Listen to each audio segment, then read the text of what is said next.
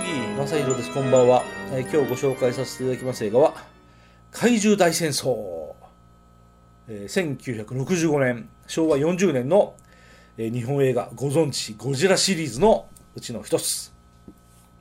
えー監督は、監督言う必要ありますかね、えー本田石郎さん、えー並びに杉原英二さん、特撮の監督なさってますね。えー制作は言う必要ありますでしょうか、田中、えー智之さん、えー主演が宝田明さん、ニック・アダムスさん、僕の大好きな水野、僕の大好きな水野久美さん。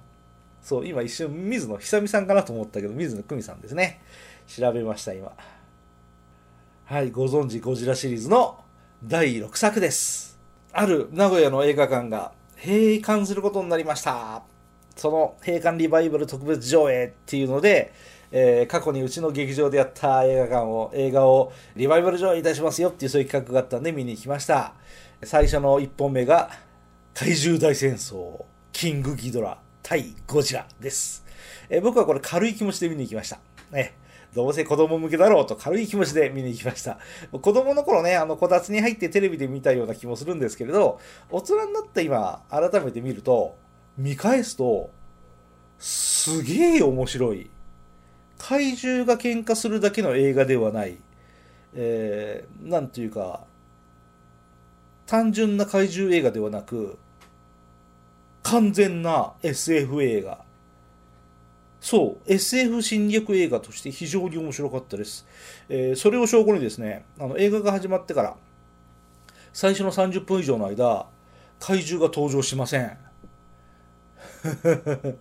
そう、これは94分の映画なんだそうですけど、最初の30分以上登場しないんですよね、本当に怪獣がね。えー要は、突如現れた謎の宇宙人。うん、X 星人ですね。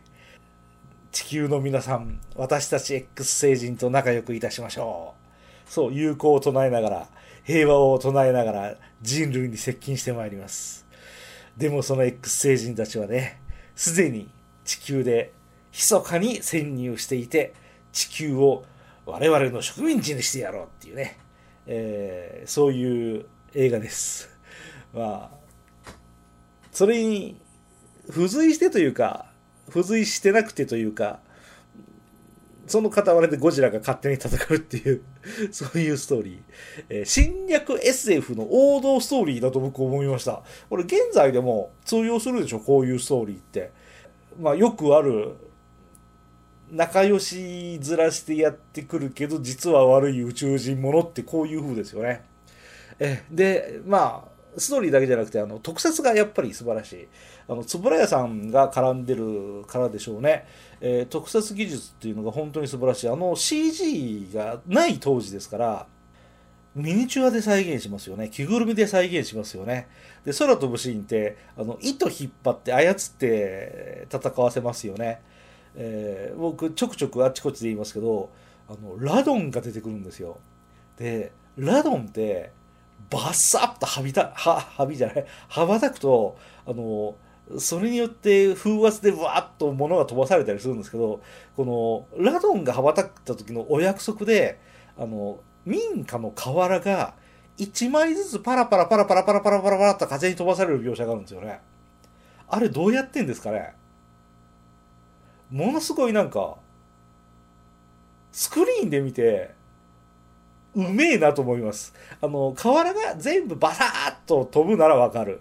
なんで1枚ずつバラバラバラバラ飛ぶんですかね不思議でしょうがないんですけど、そういうのがね、僕は、見れて感動した。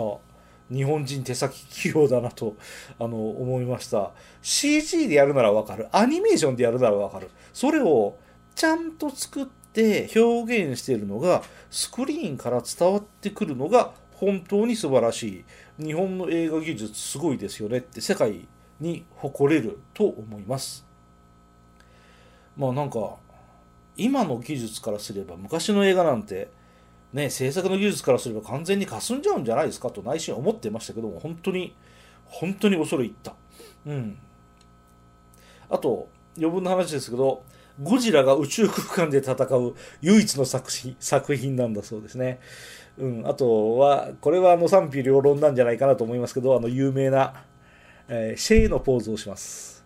そう、ゴジラはね、あの、金星の衛星かどっか、どこでしたっけ？忘れちゃった。X 星のどっかで、えー、敵をやっつけた後でジャンプして喜ぶんですよ。で、ジャンプして喜ぶだけないんですけど、あの、両手をガーやったり、こうやったりするんですよね。えー、シェーのポーズです。これが大スクリーンで見れて、よかったです。まあ、とにもかくにも、大人も子供も楽しめる娯楽映画のお手本。うん、怪獣大戦争僕は大好きです。あと、水野久美さんが本当にお綺麗です。